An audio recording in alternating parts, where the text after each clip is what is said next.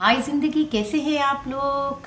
मैं बिल्कुल ठीक हूँ, फिर हाजिर हूँ एक कप गर्मा गर्म चाय की प्याली के साथ। लोगों की निंदा से परेशान होकर, लोगों की निंदा से परेशान होकर अपना रास्ता ना बदलना, क्योंकि सफलता शर्म से नहीं, साहस से आती है। वाह वाह वाह वाह, कैसा लगा? अभी अभी पढ़ा कितना सीधा बताया गया है, सरल शब्दों में बताया गया है और ज़िंदगी का सार है।